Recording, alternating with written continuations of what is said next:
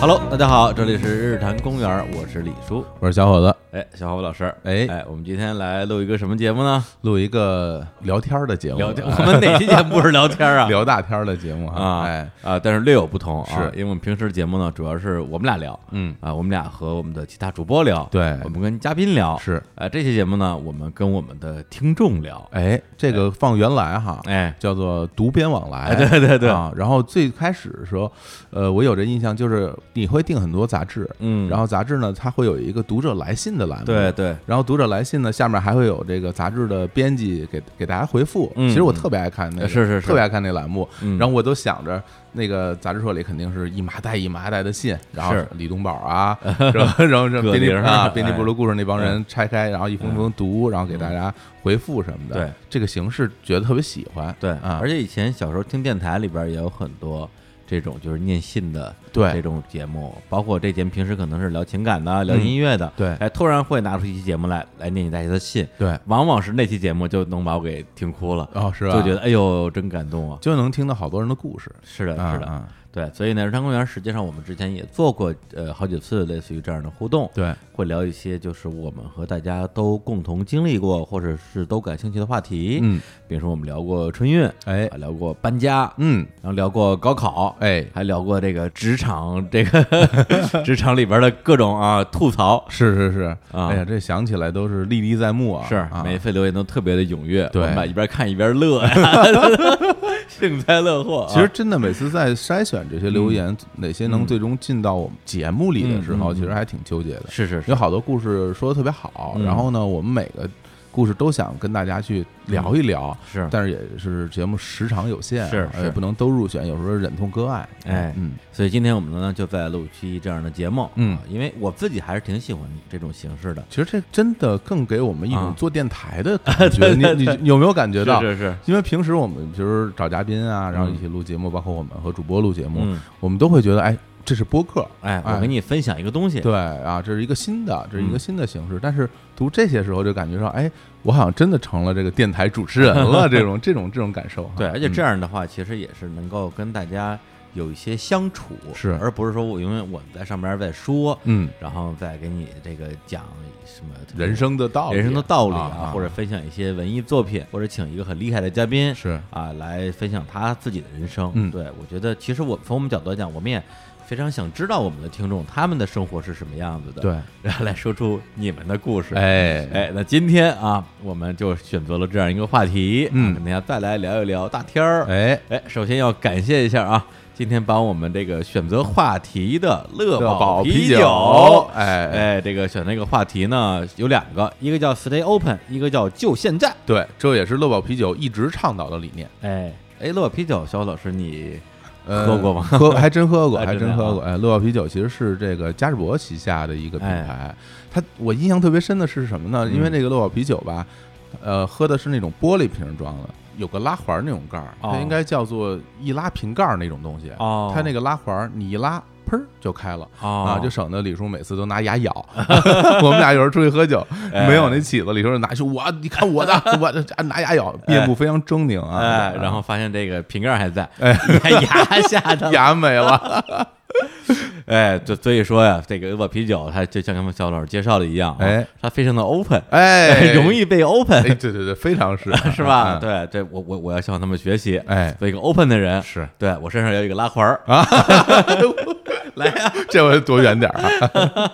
哎，行啊，那个不开玩笑啊，哎乐宝啤酒它除了瓶身 open 之外，嗯它本身也是一个非常创新的啤酒品牌儿对哎，常年赞助国内外各种大型音乐节，很多比如我们很熟悉的草莓音乐节，嗯老能看见乐宝啤酒，是而且连续两年开展了乐宝开造全球音乐计划，对哎，今年还邀请了 Diplo、Mo 还有黄子韬以及很多的独立艺人共同参与了主题曲的改编。是，啊、然后乐宝啤酒呢，除了强大的这种音乐的 DNA 之外，还乐衷于青年文化啊，也跟很多的青年文化品牌一起拍摄了纪录片儿，跟很多潮牌啊也合作了一些视觉潮流新品。哎，我在很多的社交媒体上推广上都能看到乐宝啤酒的啊影子，嗯就而且都是跟音乐还有这种潮流相关的内容。是，嗯，好，那我们现在开始念留言。好首先呢，先念第一条留言啊，他一个听众名字叫做毛尼卡，，Monica，嗨，哎，毛尼卡啊，嗯，他说是这样的啊，这样想来自己做过的最正确的就现在，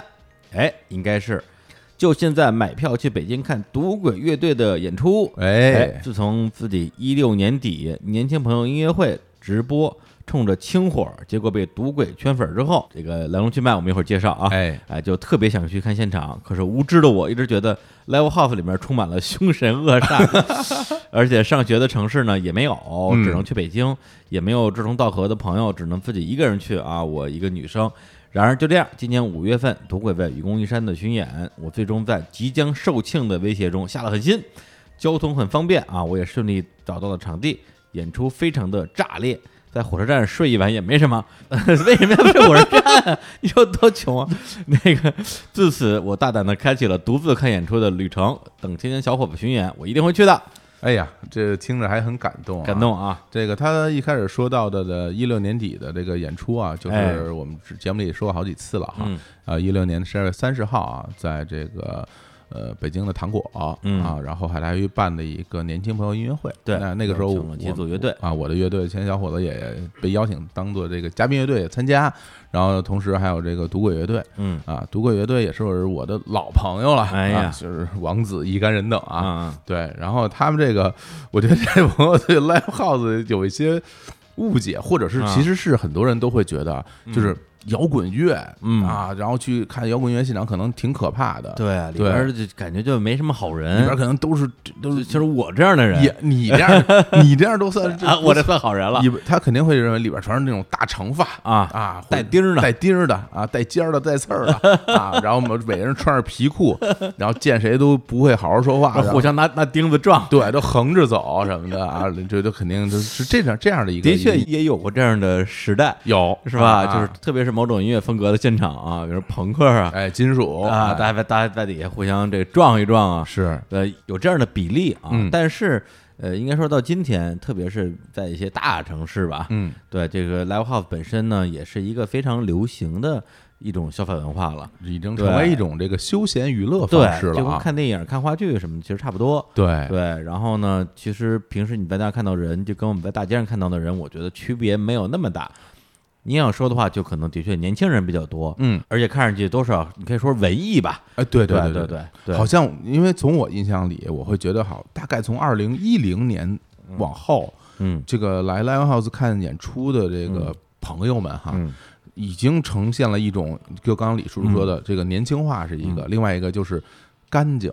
就 就是我，因为我我在台上演出，我就看下边的那个观众，就会觉得大家其实都穿戴整齐，啊。然后呢背着个帆布包啊。啊，留着个蘑菇头嗯。啊，穿个铅笔裤呢，穿个小白鞋，嗯，就是好多这种形象的人，在一零年以后是越来越多了，就比较城市化，就比较城市化，不像原来真原来就比如啊，呃零几年那个时候，还真是的确是有一些，就是你感觉下面的人吧，穿什么样不重要，都是嗯一身汗，浑身出着汗的人啊。而你这么，说，我回忆一下，我二零零二年第一次去看那个迷笛音乐节，嗯那也是第三届吧，那时候还在迷笛音乐学校呢。嗯，你想一个音乐节那么大的体量，现场那时候估计几万人没有，大几千人还是有的。哎，的确，每一个都是他 他认为那样的，的确是都不像好人。特别野，这啊我第一次去，我都吓着了。我说：“哎呦，这这就这这这这这哪儿？那特别特别另类，是吧？随随便便戴着防毒面具就出来了，对对对六白菜六白菜，全是这种。对哎但是现在已经不是那个时候的样子了。对而且那时候我跟你说，里边也没什么坏人，他们只是摇滚人而已，不是坏人。只是穿的比较奇怪，然后有一股躁动的心，啊哎对对他其实并不敢敢干什么，对哎对对啊对，所以呢，就是哎，他这个心态，说实话，我第一次看他留言的之后，我还问小伙老师，我说啊，我说还还有人不敢看 Live House，我说这嗯开玩笑呢吧？我说我从零二年大学毕业，基本上那几年时间，每周看三四场、五六场的都有。对，甚至一晚上看三场都有，我嗯觉得这有什么的呀？不就是一个有演出的酒吧吗？哎，就是我身边的好多的，嗯，其实是我工作时候很多同事，嗯，真是从来没有去看过了，是吧然后他们也得知我自己平时也玩乐队什么的，就经常会过来问我说，哎，嗯说你们平时演出都在哪儿演？我说嗯就在演出的地方演。然后我为什么要这么说？嗯就是因为他们在很多人的印象里边，你可能是去那种酒吧驻场的表演，啊，是那种，比如像后海啊，就原来三里屯的那些，或者那时候可能还没有 live house 这个词儿，对那那些地方呢，大家其实从外面走的时候，你能嗯看到里面，嗯，其实主要是人在吃饭，在喝酒，然后有一个小舞台，然后有驻场的歌手在那儿表演。他们可能以为是这种，我说不是，我说那我去的那种都是专门的扮演出的，叫 live house，啊就是那种全是摇滚乐队在里边演出，因为那时候大部分都是摇滚乐队嘛，嗯。在那边演出，然后他们一听就感觉有点紧张，哦，说哇，那都是玩摇滚的，是不是都跟黑豹、唐朝似的那种？这印象里还是那种嗯啊，嗯说里边人是不是都特别癫狂、甩头啊什么的？我说其实也不是啊，嗯很在一般的很多就没去过 live house 现场的人里边，他心里会有这样的一种印象的。嗯。是你这么说，我突然想起来了，就是我看演出看的比较密的那几年，有时候偶尔啊，因为每次约个朋友嘛，哎。是吧？约个姑娘嘛，一块看，这个气氛好一点儿。啊，然后有时候实在是约不着这个身边的姑娘了，可能约约大学的一些什么师妹啊之类的，嗯对，都是一些特别循规蹈矩的姑娘。嗯。然后跟我去了之后，一般结束之后就会说两件事儿，嗯。第一个是真棒，嗯，对，因为我肯定会挑好演出嘛。哎。第二个是下次有好演出还叫我，哎，对，但是呢，他言下之意就是说我自己还是不敢来。我现在突然明白过哎来了，还真是哈，对吧？对，嗯对跟你来我觉得还挺好的，让我自己来我不敢来。是不敢哈，啊对，这个特别能理解啊不过我觉得既然已经迈出这一步了，可嗯能当时走的时候跟你说，以后有这样的演出你还带我来，哎。但其实人家可能不见得真的找你了，哎因为人家已经见过这个场哎。面，觉得没有那么吓人了，哎。可能人家自己就去了。带别人来了，跟你一块儿去反而不安全，哎，所以说啊，还是要打开自己的心态。对。哎，就像乐宝啤酒倡导的一样，嗯，stay open，哎，就现在，对。这就看演出去。马上就去，好，下一个，哎，下一个呢，这个我们这朋友叫做阿秋啊，他分享了一个故事啊，这故 不要笑啊，严肃一点啊。这故事很长啊，然后呃也一个标点符号都没有啊，然后所以我就精简一些，精简一些把这故事大大的梗概跟非常精彩。非常精彩的故事啊，就说啊，他是一个男生哈，首先，然后呢，这个是个北方人，然后小的时候呢没见过榴莲，哎啊，只是在电视上见过榴莲。后来呢，嗯。到二十岁以后呢，就发现这个市场上有卖榴莲的了，哎。然后自己一闻，感觉哇，这么臭啊，哎。跟翔一样啊，印象就是又贵又又味道又大，嗯。然后也就没敢买。嗯，后来呢，就是自己呢也是交了女朋友，嗯。结果发现女朋友爱吃榴莲，然后他心想：哇塞，这样完了，这女朋友爱吃翔，这个还挺贵。还挺贵，这可怎么办呀？然后呢，他女朋友让他给他买榴莲带到家里去，嗯，然后他就我就特别痛苦的就带着那个榴莲过去了，对，还是还还捂着鼻子，啊。用嘴呼吸，然后看着女朋友一口一口的吃，他就，然后后来呢就被被强行喂翔，哎，哎。就说这就一定是这个你不吃是吧？我就生气了。不就分手。啊就分手，说那那 那行了，反正我也是一怂人是吧？那我就吃吧，一嗯。吃，哎呦，真香！哎呀，哎，哎。就就这么一个故事啊，嗯哎。哎，李叔，你能接受榴莲的味道吗？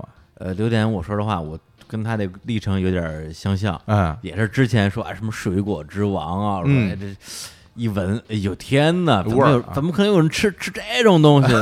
怎么就人类啊，就啊就是发现榴莲可以吃那个人，就他绝对有巨大的勇气对对或者或者鼻子不太好，他经历了什么？嗯对他的人生是不是绝望了？想吃榴莲自尽，没死成，发现这玩意儿真真香香，是吧？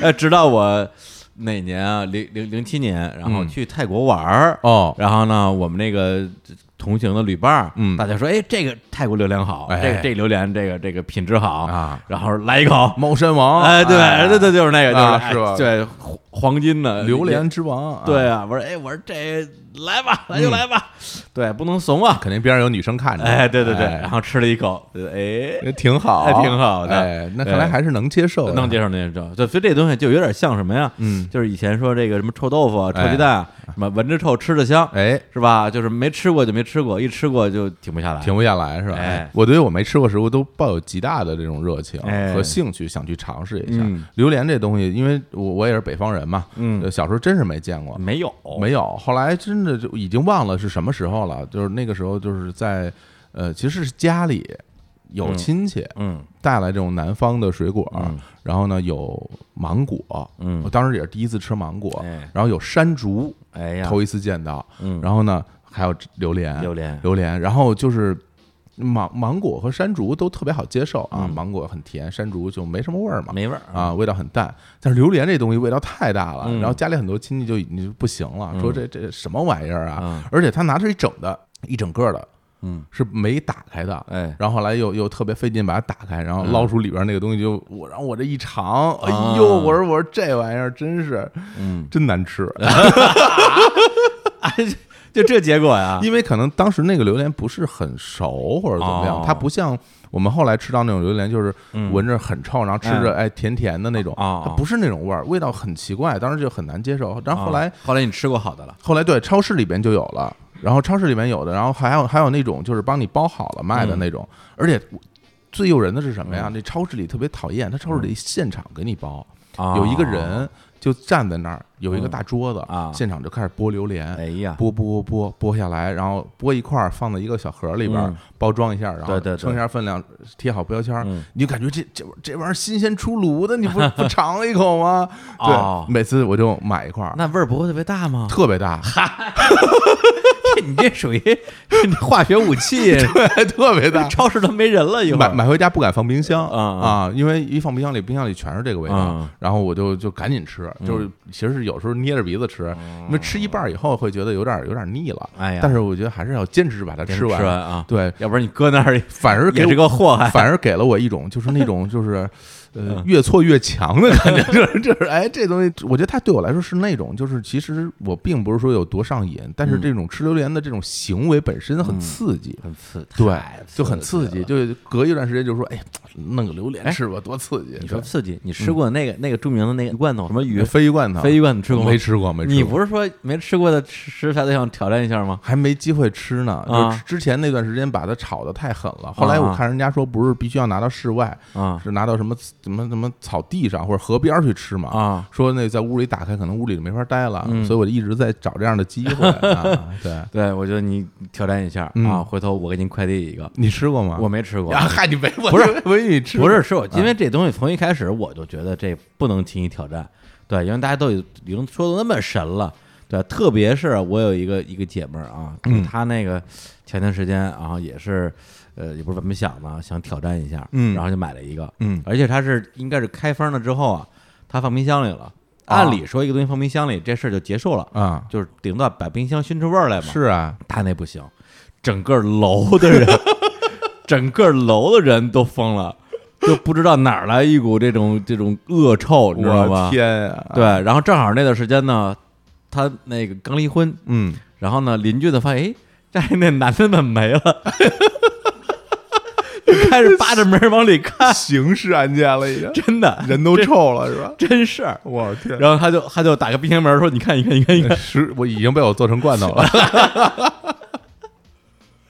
不是这个。啊，哎，然后这个这个非遗罐头啊，哎这个故事最后的一个结尾，嗯就是我那姐们儿把那冰箱啊，直接把冰箱给扔了。我天，这多大劲儿啊！不是你实在是解决不了这个味道问题了，嗯对，然后她可能身体比较好，嗯把冰箱扛下去了，自己一个人扛下去，对，冰箱都不要，然后给扔了，扔了。我天，这这真是代价太大了，是的，捡冰箱的人也也挺倒霉的。都不用捡，离着两公里以外就闻到味儿了。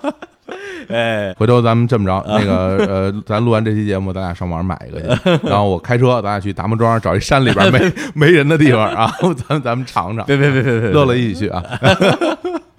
太吓人了，这嗯个啊。好，下一个，这个人叫 Mini Conch，然后七年前考进一所重点财经院校，进了学校最好的专业，读双语金融。我天，在，结果有一天英语课上，外教老师让我们拍一部短片儿，要求必须用英文对白，其他同学都是拍两个人如何流利对话，只有我拍了一个全是小学生英语的那种傻逼故事。然后后来放映的时候，全班叫好，我感觉非常开心。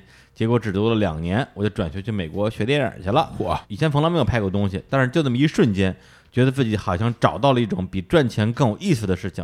现在我变成了一个导演，哎，真是应了那句话：人生如戏呀、哎呦，太励志了，太励志了感觉是美国梦了，已经。哎对啊恭喜啊！再先恭喜，先恭喜，恭喜啊！能找到自己喜欢的东西，嗯真是一件幸事。是对，然后呢，你变成了导演呢，嗯真是感觉比赚钱更有意义。对哎，你得求着人家给你钱了，这回。对嗯，当然这是中国金融业的损失了哎啊，但是金融业也不少你一个人。但这故事让我想起了嗯。大三儿的导演。啊，对对对，我们之前那个节目里录了期节目啊，嗯。大三儿那纪录片导演涂正佳嗯。来我们这儿做客，问我问他，你这你怎么学会计的，然后还搞摇滚乐，你为什么怎么就当了导演了？对？他说在北京找不着工作，嗯。然后有一地方招人，他就去了，然后人家说说你这不错啊，你你这个啊，呃，学过金融啊，学过嗯。会计，又会写歌，来来我们这儿当导演吧。完全不讲道理。我问他，我说你这之前摄过像吗？他说我连照片都不会拍。但是你看现在成了一个非常优秀的导演，真的了不起。我觉得这个真是。就是你没做过，你真的不知道最最终能做成什么样儿。然后很多时候就是老大家老说，哎，我我现在挺迷茫的，我不知道我以后该做点什么好，我找不到未来的方向。但是你要去试，你才能试到你适合的方向，嗯对吧？我觉得这个，因为他这个算是机缘巧合了，学校嗯留了作业不做不行。我觉得这两个呀，其实都有点机缘巧合，都是哎，你来当导演吧，那我就当吧；你来拍个短片吧，那我就拍吧。嗯。对，但里边我觉得其实最重要一点就是说，当他已经读了两三年的大学，嗯。只是拍这么一个小短片儿，然后让同学们笑了笑，最后这个事件最终决定他最后转专业出国嗯，去念这个学电影儿，哎，这个决定我相信不是一个小决定，是对吧？对，就一般人来讲的话，哪怕说真是，比如说，哎，我觉得你唱歌唱的不错，你要不然你那个别搞金融了，你当歌手去吧。嗯，一般人肯定就是，哎呀，别逗了，这完全就是两码事儿。对对我唱的好跟当歌手这这这这这不挨着呀。嗯。就但他就真把事儿给办成了。哎，我觉得这个其实有两点可以说哈，一个呢就是嗯说，就是唱歌这个事儿，嗯大家平时多多少少都唱过，嗯但是拍东西这个事儿，嗯很多人没有机会去试。啊，那倒是。对，这个是一个哎，有没有机会去初次尝试的一个概念嗯。另外一个就是说，当你去做了以后，他一定是从中得到了巨大的喜悦嗯和满足和快乐。嗯，对你如果说你拍个片儿让我觉得头疼死了，就像我，你让我做一份什么报纸，嗯，让我去排版，让你去做一个工号的排版，让我去做图，让我去看这两张照片哪个好看呀？哎呀，我跟你说，我这生不如死啊！哎呀，但但是我觉得他去拍东西，他肯定觉得很爽，嗯对，所以他去选择这这条路，嗯对，然后也不是说你真选了，你一定能做成。但是他现在又真的成了一个导演，我觉得这个真嗯。挺了不起。中间其实他没写，但我相信一定付出了特别特别多的努力，一因为定有一个这种所谓的 open 的过程。对你从事一个行业，一定要全身心的投入，嗯。然后努力，最终才能得到一个好结果。嗯。对我觉得这事儿特别特别励志，我觉得我特别喜欢这个故事啊。哎，那我们下一个下一个朋友叫做妹有问题嗯啊，妹妹是妹妹妹的妹啊，妹有问题啊，这一个带有口音的 ID，分享一个和日坛有关的，哈哈哈啊！虽然上学以后呢，这个去过很多地方，但都是跟朋友啊、同学或者男朋友一块儿去的，嗯一个人哪儿都不敢去。但后来今年九月份，看到嗯最最喜爱的电台主播要来上海举行线下活动，哎就是我们啊，我们日坛公园儿在上海举办线下活动，他人呢在浙江，在金华，但是呢又不敢去，但是犹豫了三天啊，每天看看这个票，都觉得再犹豫一定就来不及了，然后终于下了决定就来了。是对，但是来了之后呢，发现不单单这个线下见面会还特别好，而且还遇到了好多同好啊，哎喜欢日坛的，还喜欢各种听播客的人，然后就觉得特别开心啊，跟大家一起玩，觉得特别开心呢。自己也想，我已经二十二岁了啊，已经是成年人了，我也可以自己独自出去嗯玩了。然后呢，这个后来在见面会之后，还跟很多的朋友一起，然后出去玩了一趟，所以大家就觉得，哎呀，说如果自己就感觉啊，如果可以自己单独出来玩啊，或者干嘛的啊，一定要勇敢的出来，不要嗯。错过任何一个可以鼓励到自己的机会。嗯，是。嗯。对，因为他这个其实让我想到一个点，就在于说，可能因为我们今天已经是这个这个年纪啊，这个人生的经历啊，哎，有时候其实忘了，就是当我们还是一个小朋友，嗯对，然后呢，处于那种又想跟大家玩儿，嗯，又不敢跟大家玩儿的时候，那个阶段，那个那个那个心态了。是，对，你说让我上大学的时候，我回忆了一下，那时候偶尔去参加一些校外的活动，对，比如说去别的学校去听讲座呀，嗯对，但是那时候没有现在这个网络那么发达，那时候也、也没有微信，也没有移动互联网。你真是说，呃，一个活动里边大家虽然有一些交流啊，但是说想要跟谁真的是认识一下，其实还是挺害羞的。嗯，对，你说那时候那时候连手机都没有，只能留座机，对，就觉得很尴尬。留一个宿舍电话，宿宿舍电话，或者是留一个 QQ 号码是吧？当时是啊，对。然后我现在都记得说，那时候我去北京林大还是农大，我忘了。嗯参加一个那种校园的类似于诗歌朗诵会，嗯，校园真是不是，等会儿啊，你你是上台朗诵还是当观众我我听别人朗诵啊啊？不好意思，不好意思，我还想啊让你在当场朗诵一段呢啊。然后呢，当时印象特别深，有一哥们儿长得就特别像一摇滚人，哦，长发是吧？长发脏了吧唧。对对对，哎特特特别颓废，大然后是我那我就这样。然后拿了一拿了一卷手纸，然后他把诗写在手指上，哇，然后就一边倒那个手指一边念，一边到时候就最后最后把一卷手指念完了。嗯，对，当然那卷不是很大啊，感觉现在用过一半了，我天，就 用过的手指啊，这个不是摇滚人了，这是一位诗人啊，这 这是搞行为艺术的，对那那歌词怎么着？还有一首诗，一首朦胧的诗。特别朦胧。啊，啊。然后结束之后，呃，我那时候可能我觉得说实话，跟跟同性说话嗯还稍微不那么紧张点儿。哎，对对，要是一姑娘就肯定更不好意思了。对，过去跟他搭了一个话儿，然后留了一个宿舍电话，留了一个邮寄地址。嗯那时候还流行写信呢。嗯，后来那哥们儿还真给我写了封信。我去交了笔友，呃 对，他说：“哎，说你好，还记得我吗？我就是那个用手指读诗的人。我还挺想认识他一下的 呃，但是那封信我没有回啊，啊？为什么呀？因为后来想了想，我我我为什么跟一男的交笔友啊？好奇怪啊！你就应该马上找一卷手指，在手指上给他回封信，给他寄回去。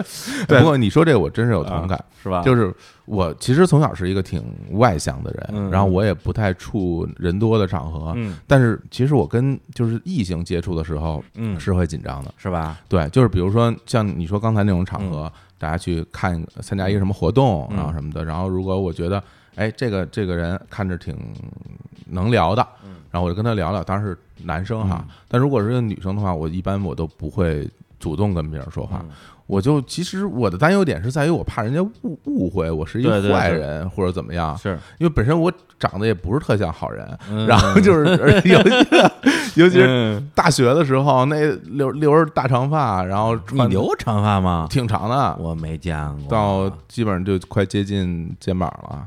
对，上大学的时候哦，然后然然后又穿的怪里怪气的，然后人整个一脸凶相什么的，啊我就感觉我跟跟对啊，跟人说话，我觉得人会不会觉得我就别有所图什么哎的？对，当然我肯定应该是有所图啊，也没有，并没有误会啊，但是我不能让人看着坏人。不能让人看出来啊，是吧？就不太敢哎，就还是挺害羞的。现在就现在，我觉得好多了，嗯好多了，因为那个整个这个可能随着年纪长大了之后吧，就知道怎么和嗯别人去打开这种嗯从不认识到认识这个局面了。对对这个东西其实是慢慢练出来的。对，而且嗯这个练，我跟你说啊，就是我有的时间真的是生练，啊就，练到什么程度？我应该就是上大上大学的时候，我会逼着自己在地铁上搭讪。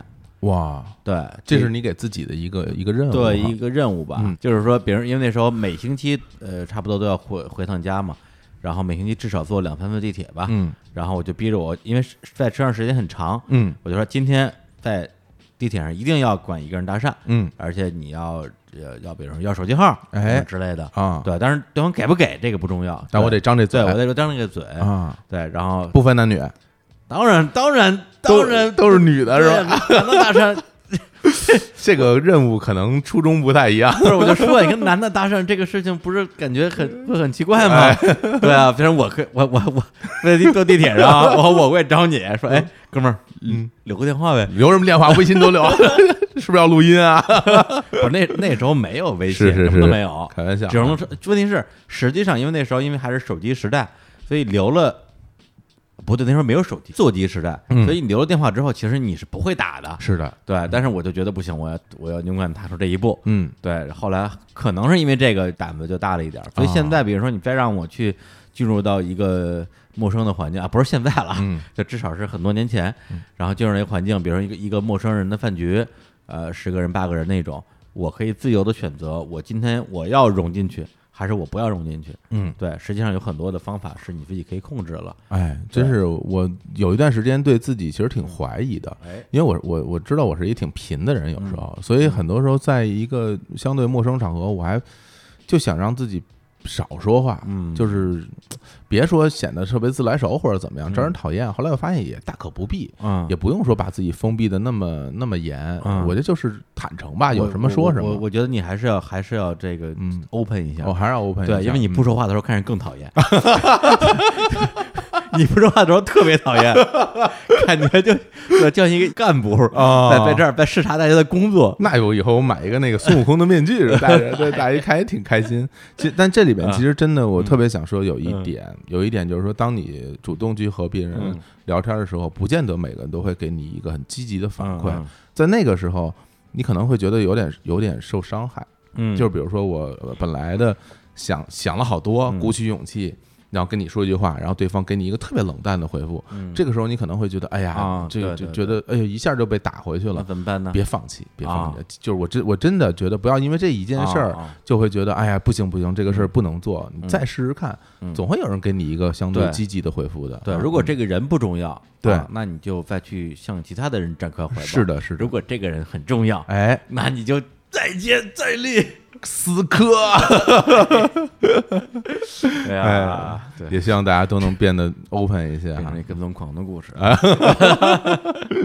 真是不好啊。嗯，行，下一个乐雅苏啊，真就我按照拼音念了。乐雅苏，嗯，对，说李叔小伙子好。首先呢，我是一个很安逸的人，我在这个上海，虽然大学毕业就跟父母分开自己住啊，但是呢，一直是两点一线的一个状态啊。嗯毕业了八年时间，很少会去尝试去外面看看。直到听了日坛公园的呃地图炮节目啊，哎是聊中国的这个各地的风土人情的节目啊。哎，我录录了两期就坑了啊，是，开启了我的这个 open 的心态啊。先是去了这个武汉、兰州啊，还有这个北京。说今年三月份呢，父亲病危，是魏德魏德胜导演的电影和日坛公园的节目陪我度过了最艰难的时刻。哎，现在呢，父亲已经康复了啊，还把烟酒给戒了。恭喜而我也去了传说中的挪威和养马岩。太了不起了，哎，我就是在上海见面会上的呃送你们书的那个人，然后呢，你们就是播客界的魏德胜，哎呦，这不敢当，不敢哎当。不过那个挺高啊，送书这个我还记得还挺对。清楚的，因为村上春树的两本书，对，因为送东西的不多。啊 对 我们有点失望啊。我本来以为这个会有很多人送东西啊，我还带了一个很大的包 带了一个包就去了。啊，双肩背的包啊，里边还放了一个这个呃 宜家的大袋子啊，没有啊，宜家袋子没有，但是包有的啊，最后对怎么背过来怎么背回去了，有啊。有有一些吃的还。对，然后呢，两本书我拿走了啊，非常的沉啊。嗯。呃，首先啊，他一开始说他这个 stay open 这个心态是说，呃，去外面看看，嗯。对。但是呢，从我们角度来讲的话，说你一个上海人，嗯然后去趟武汉啊，去趟北京，嗯，感觉这算什么呀？这不就是大家都在做的事儿吗？哎，可然后突能可能会有然之间这种想法啊，然后突然之间，哎，去了养马岩太了不起了。啊，这个飞跃有点快啊。对我们其实都一直想着去养马岩呢，因为大家如果如果大家对养马岩这个梗不熟悉啊，哎可以回去倒回听我们的节目，是我李叔、淼叔今年聊这个东京地铁沙林事件的第二期，对，本来当时我们是想好好的讲一下这个案件，嗯，结果一一上来不知道为什么就我已经忘了，我就开始胡说。对。当时就是在讨论你在那个微信里边给自己的地区定位啊，定到哪儿，看上去最装逼。对，然后他说，哎，这个牛逼，对。啊这个斯瓦尔巴特和养马岩，这没听说过。对，然后呢就开始上网查养马岩在哪儿啊？嗯一看，哎，属于挪威的那么一个小岛。对，越看越野，对，然后后来就主要是这名字野，对，后来我们节目里边有事没事就提一下，是但但是就我们而言，也觉得这是一个挺难去的地儿，呃而且在岛上没有人。就像川川树说嘛，嗯世界尽头一个冷酷仙境，对对对对哎对，它就是一个火山岛，岛上没有常住居民都是熊，啊，也基本上不会有正常人去那儿旅游。对，结果 结果他去了，太了不起了，我觉得特别期待你把你去养马岩的这些经历分享给我们啊，我们也看一看。有朝一日啊哈，我们也登上那片热土。对，哎，其实不热，特别冷。不是火山爆发就热了。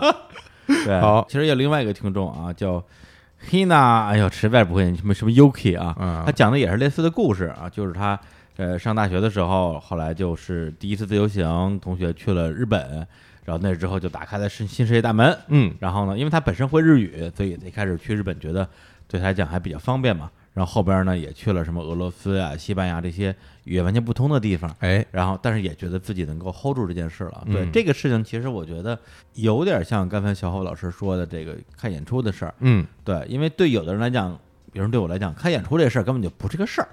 对，而对于另外一些人，特别是现在比较年轻的听众来讲，出去出国旅游这件事儿就不是个事儿，嗯特别是就包括自由行。对，但是我觉得，比如说对我个人来讲，能够踏出国门，特别是在语言不是很通，然后一个人自由行去出国这个事情，当年还是下了挺大的决心的。嗯，对，它不是那么那么容易的一件事儿。啊，对，然后包括中间有几年时间呢，也去了一些呃稀奇古怪的国家，什么印度啊，什么非洲啊，但是都是跟朋友一起去的。是的朋友呢英文很好。其实后来我自己发现，哎，好像我又进入到一种在一个小小的安全区域里边儿嗯那么一个状态，所以就逼着自己又开始这个做一个人的这种自由行的这种尝试。啊，对，因为我这方面没有那么多的感受，是因为我可能呃上大学的时候就一个人跑到其他的城市去了，嗯，然后在那个时候呢，也是经嗯常、哦，对对，对。经常到处跑，嗯。因为在上海上学，然后上海周边的很多城市，嗯，我都一个人跑跑啊，到处玩儿什么的。那个时候其实心野，嗯。然后对对，岁数小，也不知道害怕。其实现在想想真是这样，对你也不知道什么危险，也不细想那些，就想看看外面的世界，感觉自己在家里憋坏了我知道，啊，老想出去转转，所以就养成了一个人出去玩的习惯哎哎。但是说实话，他那关于那种语言问题，到了比如说你到了欧洲什么的，的确我现在还没有去过，我也没有嗯一个人到那边去，因为我的确是语言不通嗯。但是他说的这个事儿，嗯反而真的给了我一些勇气嗯，我都会觉得，哎。语言不通又怎么样啊？反正要不然你就说点英语，然后比划比划，或者是现现在好多翻译软件特别好使啊实时的，你这边说中文，那边啪就出了英文了。我们当时在约旦的时候还老使这个跟当地人交流，觉得还我觉得现在很方便啊。是，嗯。我觉得你之所以可能觉得这个出去玩儿不是一件有门槛的事儿，嗯跟你上大学去外地这个事儿嗯，很大关系。有很大关系。对，包括你啊到处去玩儿。因为我上大学，我们高中宿舍的同学全都在北京，嗯只有一个人在桂林上大学。然后哦，他大学说了四年，就是你来桂林玩儿，嗯你出火车票到这儿我全管，管吃管住。然后我跟我妈就提了好多次，我妈就觉得说多危险啊，啊。对，怎么可能这个让你自己出去玩呢？嗯。以至于我真是大学毕业的时候好像都没出过北京，哦，对，就是没有出去玩过，哦对，所以那个时候其实潜意识里也有点被我妈洗脑，嗯。就觉得说这个作为一个年轻人，然后离开自己居住的城市是一件不可想象的事情，就觉得自己还没有成年，对，啊怎么可能去外地玩呢？这也太可怕了。现在想想，哎呦，现在的年轻人真是比我们那时候强多了。我那时候嗯有那么大的野心想去到处走，其实 我现在想起来，跟小时候看了好多那个什么武侠小说很有关系。嗯，就比如什么像什么《笑傲江湖》什么的，就感觉令狐冲一个一个大侠到处行走，我觉得我哎我也十八岁了，嗯。我也可以到处行走。嗯。那我上学时候还从上海到了泉州哎，去找找啊。找青年，对。我就带着齐岩老师去去泉州找他玩儿，嗯，然后到处走完之后，国内我就觉得没什么可怕的，反正都见过了。对。对，所以我觉得他给了我勇气啊，之后我要一个人去一趟欧洲，哎，哎我这个用我这非常蹩脚的英语 跟他们好好玩一玩，哎，呃，去的都是非英语国家，人都不爱搭理你还，真是啊，哎，不，你这么说的话，我觉得我也是另外一个极端，嗯。可能是在我二十郎当岁最想到处去玩的时候，嗯。然后要不然是没钱，要不然被管着，要不哎。然自己怂了吧，嗯。然后导致我哎，终于有了一定的这种啊经济实力啊，有时间，嗯，也有了勇气之后，我就开始报复性的玩儿。哎呀，你看我这些年去了多少国家？去了好多啊，对啊，我到现在可能去了，已经去了十几个国家了。而且大部分都是那种就是 都是一般人一般一般人一听觉得 哇那地儿多危险啊，那地儿野，对，就先捡野的去，还真是发达国家什么时候去不行啊？还真是，还对包括你说这金庸嘛，啊是吧？令狐冲大侠是吧？哎我也看金庸，哎，郭靖。对，生擒完颜轰烈在哪儿生擒的呀？花剌子模，花剌子模，乌兹别克斯坦，我哥们儿去了，刚刚去过哈，就是在那儿生擒的完颜轰烈，你看看。看见没有？那那地儿怎么样？感觉？特别野，就差点回不来了。回头我们可以在节目里慢慢说啊，好好好好聊一段非常传奇的经历，非常狂野的一段旅程，见人就说，说了好多遍了，对，越说越生气。大倒苦水啊！好，行，那那个最后一个留言啊，让这个人叫做记事本，哎哎，他说几年前刚刚来到上海的时候，人生地不熟，工作之余无所事事。呃，那时候有个常看的公众号啊叫“改变自己”，嗯在搞一个七天学会画画的活动，哦，当时就觉得挺有意思的，嗯就跟着一起练。在活动结束之后呢，就继续画，就这样一直画了三年，哇，每天画两个小时，一共画了九百四十幅画。哇，这么多作品这啊！还数着哎，对，有临摹，也有自己的创作。呃，两年前呢，因为家里有了小朋友啊，实在没时间，就把画画这个习惯先放弃了。啊，啊，到现在呢，也没有说后悔这个决定，哎，但是啊，也没有后悔过当年开始画画那两个小时的独处时光这件事情啊，等于生孩子这事儿也没后悔。啊，对，两他两个事儿他都不后悔啊。然后同时那三年的时间啊，每天两个小时，也给他当时的无聊的生活带来了无尽的快乐。嗯。然后还给我们发了好几幅他当年画的画儿，啊，哎，画的还挺好。是，呃所以我就说呀、就是刚才我们念到很很多留言啊，感觉上说，哎，我因为自己的一个勇气啊，嗯。好像是受到了某种感召，我打开了一个新世界的大门，然后就彻底留在那个新世界，嗯，是吧？比如说刚才咱们说的那个电影导演，对，对，就拍了个短片儿，后来就直接改行了。也包括就是不敢吃榴莲那个啊，嗯吃完之后直接喜欢上了，喜欢上了哎啊。但我觉得真实的人生有时候可能没有这么的，咱们说是励志啊，或者说是这个鸡汤啊，而且也真的不见得你所有做的事情在现实层面上讲都是那么有用的。对，对，其实刚才你说的“有用”这个词儿是挺重要的一个点，嗯对，因为很多时候，当我们去努力开启一个什么大门的时候，你其实不知道这个事情是有用还是没用的，是而是在另外一些时候，你开启的时候，你就已经知道它一定是没用的，对，对，但是你要不要做这件事儿，嗯对，包括呃，你说从来没有画过画的人，然后你去参加一个七天的班儿，我觉得这个呃很可以理解，但是你这个班儿结束之后，你居然一画就画了三年，这个我觉得可能不是一般人会做的一个选择，我相信在这个过程中，他一定是很开心的，对对对，他很享受这个画画的过程。是，对，而且我相信他在做这件事的时候，没想到说自己以后能成为一个画家，是是是，是吧？哎。一会儿卖个几百万，靠这个就就就改变命运了。成梵高了什么的，成梵高了。但梵高也是死了以后才实现。我就说呀，所以说他在做这个事情，明知道他没有什么用的情况之下，嗯。还在做，那我觉得这个在我看来是真正的勇气、真正的决心和真正的对这个事情的一种爱吧。对，所以说这件事儿一切的开端嗯，都是当他打开了自己做那个决定的时候，做那个我想去画画的那个决定的时候，很多时候你在人生中做这样的决定挺难的，嗯。你身边的人可能不会支持你。有时候你可能连自己都不会支持自己，说我做这事儿干嘛呀？我还好多事儿要干，嗯我多挣点钱好不好？嗯我多去找个什么新的工作好不好？但是你真的做了这个决定以后，你发现你喜欢上，找到一个自己喜欢的东西，这个东西是一个很难得的、很宝贵的经验。是，嗯所以这个还是这个乐宝啤酒说哎的咱们这个理念啊，就嗯是 stay open，对，保持一个开放的心态，嗯而且咱们想到了就现在，这就去做。是，对你说这个，其实让我想起我有一个哥们儿啊，那个李松岩，嗯他呢，其实之前在选择爱好这件事上，跟我有一个异曲同工之不妙，哎 就是总是半途而废。哦，，对，就是哎，觉得这东西不错，比如我嗯我那时候我我去学剑道，说哎这这这不错，然后练了一年多，哎不练了。哎后来我说哎我我我要弹吉他啊，我想当 songwriter，哎，练练练，哎呦算了吧。对，其实时间长了之后，你会心有心理压力，嗯会觉得说，哎呀，我怎么老是这样？是不是我找不到任何一件能让我坚持下去的事儿啊？很多人也是现在就在生活在这样的局面。然后李松岩其实也是相当时间都是这个状态，因为嗯他那时间在家待着也没上班，就跟家里先是学吉他，然后学键盘，然后学打鼓，哦然后就学了好多的乐器。他也很想当 songwriter，哦，而且打鼓应该是当时坚持相当长的，学了估计得有两年吧。对，就而那应该且是很有水平。对每天，练习的那种，嗯其实已经打的挺不错的，也算就算入门了吧。嗯，就他遇到了另外一项不能叫运动了哈，哎另外一个爱好叫 tango。老听他说这个，哎，啊对，，然后那之后他就真的是没有任何犹豫，把他之前练的所有东西全扔了，嗯什么打打鼓、什么吉他、键盘全都不练了。然后呢，当时我也想过说，哎，你是不是跟之前一样啊，跳两天又放弃了，或者说，哎，我找了一个新的东西。嗯，结果从那时候到现在多多少年了，就三四年了。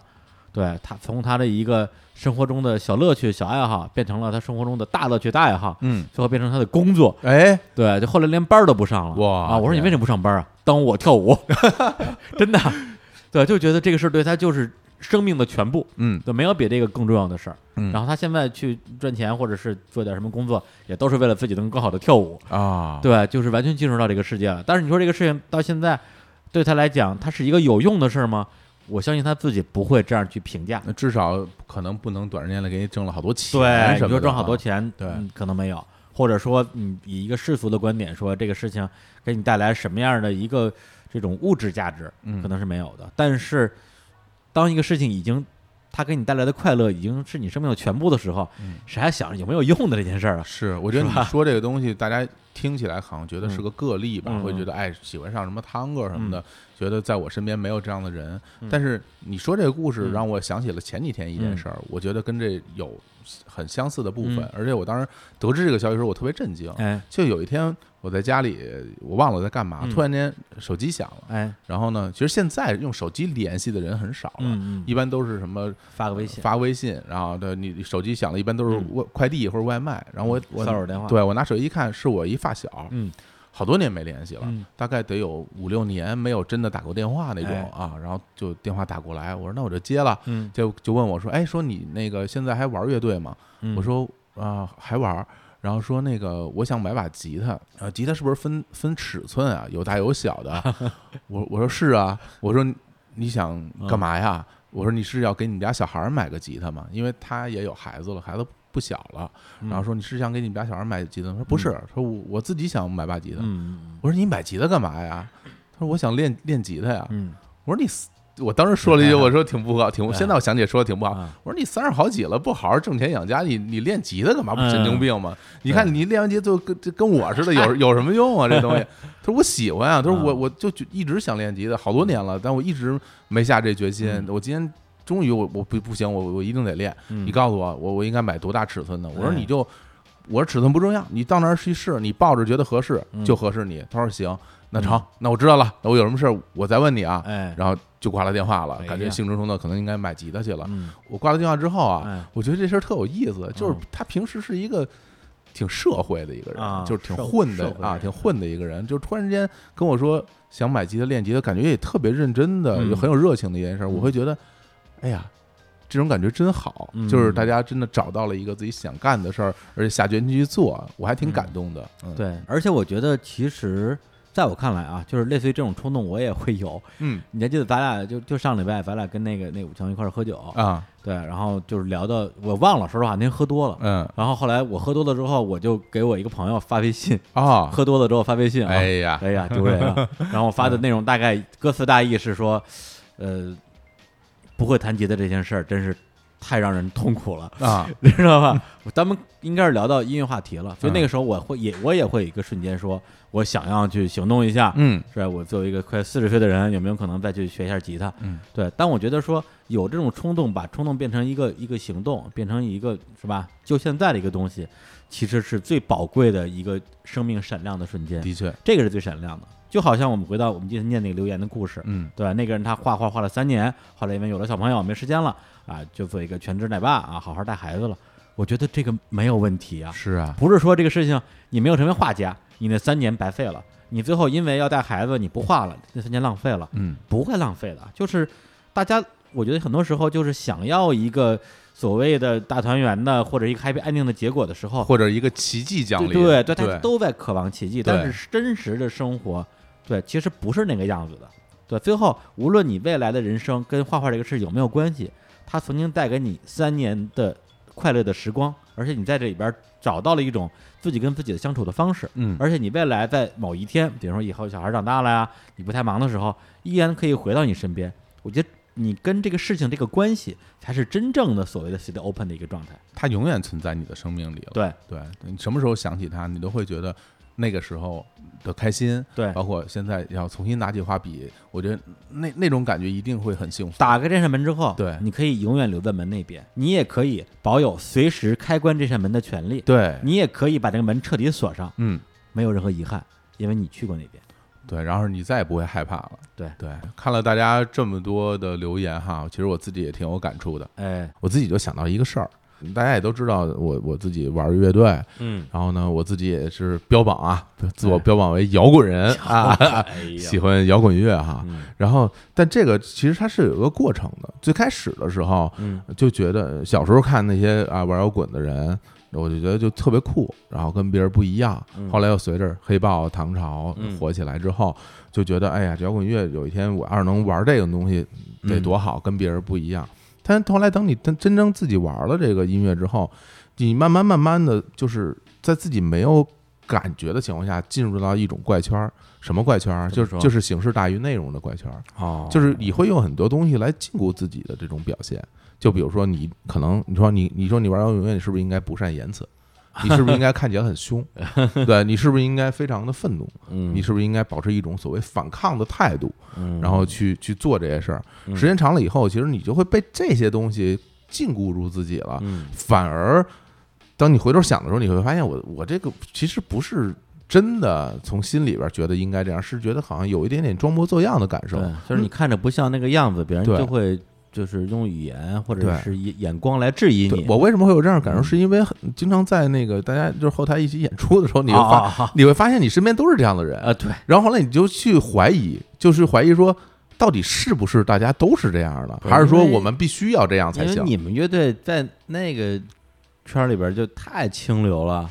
啊？对，我说清流不是说别的，就是说看上去，因为大家呃，的确那时候那帮队儿都挺燥，都挺燥的，对，啊。就是那个燥，它是由内而外的。对。对，一看就是觉得说，我天，这这个身上带着刺儿，这个刺儿不是这个衣服上的刺儿，对，对，它是那种锋芒。你就你其实你都会不太敢去接触他们，对对对。大家可能都是一体同台演出，你都不嗯敢去接触，不想去跟他们说话。对，但后来嗯，你真的就是因为老演你也就熟了，熟了之后，真的大家坐在一块儿吃饭，感觉没有什么不一样，啊对对就跟你的高中同学有什么不一样？对。无非他们看起来凶，对，但其实他并不是那对种，因为啊。他其实你说是艺人也好，或嗯者说是一个乐队也好，他要自己的那个范儿在这儿。对对然后从这点呢，我我自己就回头又审视我自己，嗯我说在别人眼里是不是我也这样？对吧？我说我说我看别人是这样的啊，觉得是啊一一个拿着劲儿什么的，那行那我是不是？但就看着还行，但其实嗯干了特别多特别傻的事儿。拿钉子撞人？就 哎呀，那倒没有那么那么狠。就我跟你说一个，就哎比如说当年有个事儿，嗯当年有一个国内挺著名的音乐网站，嗯，然后搞了一个比赛类的东西，然后呢，这个比赛还是有赞助的。嗯。然后呢，在有我有一朋友在这个这网站工作，后来就联系我说，哎，说你要不要来参加我们这比赛？我说不参加，什么啊比赛？不参加？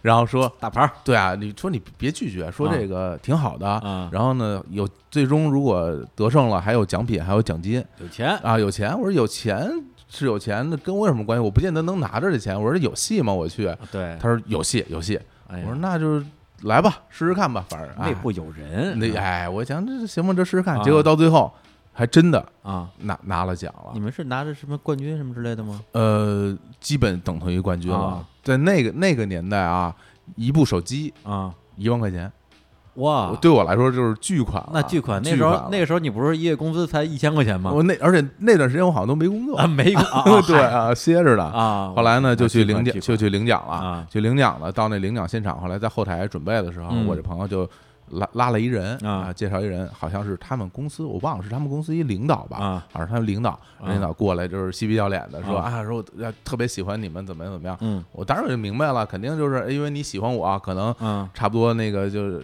运作运作，然后就让你拿个奖什么的。对，就是这个老板的个人偏好，对个人偏好影响了最后的评选结对，果。我当时觉得你你这不是侮辱我的艺术，你这是你这是侮辱我的艺术，真的真的，我我这我我如果要是有钱，我就我就不拿你这奖金，对。啊，当时你没跪下？没有，我这就我就根本就没怎么搭理他，还还还，我记得还还拉着我合影什啊么的，啊，呃，我记不清楚了，是吧？啊，然后就就特别牛，然后就走了。非，常的粗野，走了之后也没跟我的朋友联系什么啊。的，也没说大家一块吃个饭啊，啊。表示表示什么都没有给那个奖金分你点就没说，根本根本没提这事儿。然后就这两年，有时候想起这件事儿，会觉得太不会办事儿，就嗯太不懂事儿了。嗯我那朋友现在也是啊身家几十个亿什么的，大老板。说说想当年你要是是吧？对啊，对不住啊真是感觉就特别不好意思，真是做的是真不好。嗯，对，而且就刚才你说这个，就是后来拉过来跟你合影，然后被你臊了一脸那大老板，哎，我我好像也认识，是吧？我觉得这这这个这个事儿我也听他说过，嗯，对我觉得你真的这个好好的跟他道个歉，特别不好意思，是吧？嗯。对，那那因为实在太不好意思了，就在在这里啊，哎。给我这位这个朋友的领导啊，给你道个歉，这是当时年少轻狂不懂事儿，啊，对不起，对不起，对那我们就就不提他的名字了，是啊我们啊。就叫他敢叔，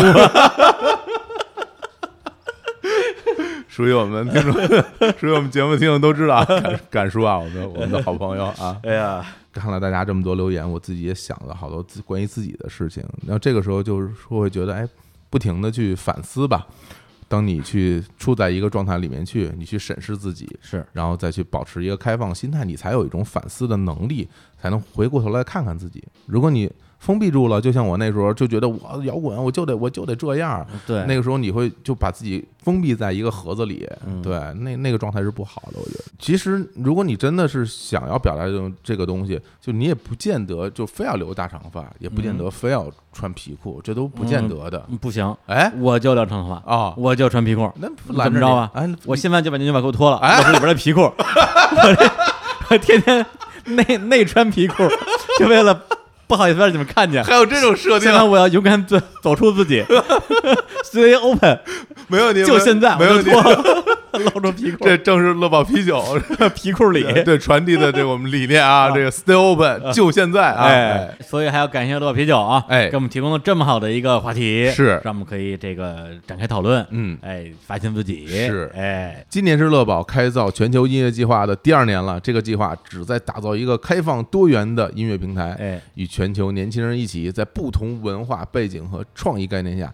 发现和探索音乐的乐趣。哎，好，然后为了这个目的呢，今年乐啤酒也是邀请了美国的这个金牌音乐制作人啊、嗯 Diplo 是吧 Diplo，哎呀哎，这个也难为我了啊，嗯和丹麦新锐音乐人 Mo 打造了一首啊“快乐要保持开放的心态和要马上去做的行动”为主题的歌，就叫 Stay Open。哎哎，之后这个乐宝啤酒中国区全新品牌代言人黄子韬，以及五组来自网易音乐石头计划的先锋独立音乐人徐梦圆、直火帮、穆安琪、Whisky。时光胶囊也一起加盟了由乐宝啤酒发起的乐宝开造全球音乐计划。说实话，这 “Stay Open” 这个词组啊，嗯，我还理解了一下。啊，哎。因为之前看到 “stay” 这个词儿，这种用法还是那个乔布斯啊，哎。对，“stay foolish”，哎 stay hungry，对对对。保持饥饿，保持吃傻，对，对，就是有一颗这个赤子之心吧。嗯，对我这么理解啊。哎然后 stay open 呢，应该就是说叫打开自己的心态，保持开放。哎，哎保持开放。嗯然后呢，就现在，哎就要就要去行动。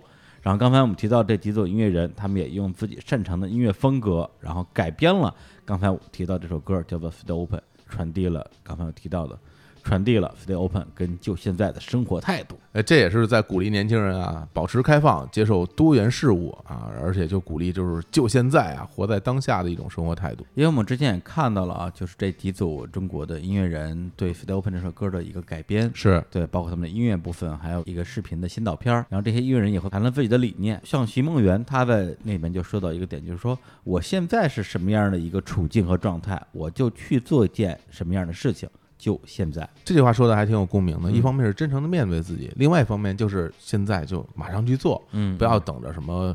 条件都成熟了，嗯或者给自己找很多借口，对这个那个的，然后就拖下来了。嗯现在做就是最好的，我觉得。对，就好像我很喜欢那个电影《一代宗师》里边有句话叫“宁做一丝进，嗯莫做一丝停”。哎，对，因为有很很多时候你老等着什么万事俱备，或者说过了很多年之后说，哎呀，当时我要是如何如何，现在早就如何如何。是，这个其实我觉得是人生最大的遗憾，就是你在能把握的时候没有去把握这个事情。嗯，对，所以现在其实比如就是日韩，我嗯们两个部分现在也有很多很多的事情，很多的机会在。呃，影响我们吧，嗯对。那对我们来讲的话，我们当然会为里边做一些选择，哎会有做的和不做的，嗯对。但是归根结底，要让自己一直往前走。哎对我觉得这个也是刚刚我们一直在聊的这种精神吧。那就现在啊啊，李叔赶紧把你这个牛仔裤脱了啊干嘛露出你的皮裤啊，做自己，就现在啊！哎呀，这画面、啊，哎，别再唱了啊！好，再次感谢乐宝啤酒。哎啊，最后呢，带了一首歌啊，嗯就是这首《Stay Open》。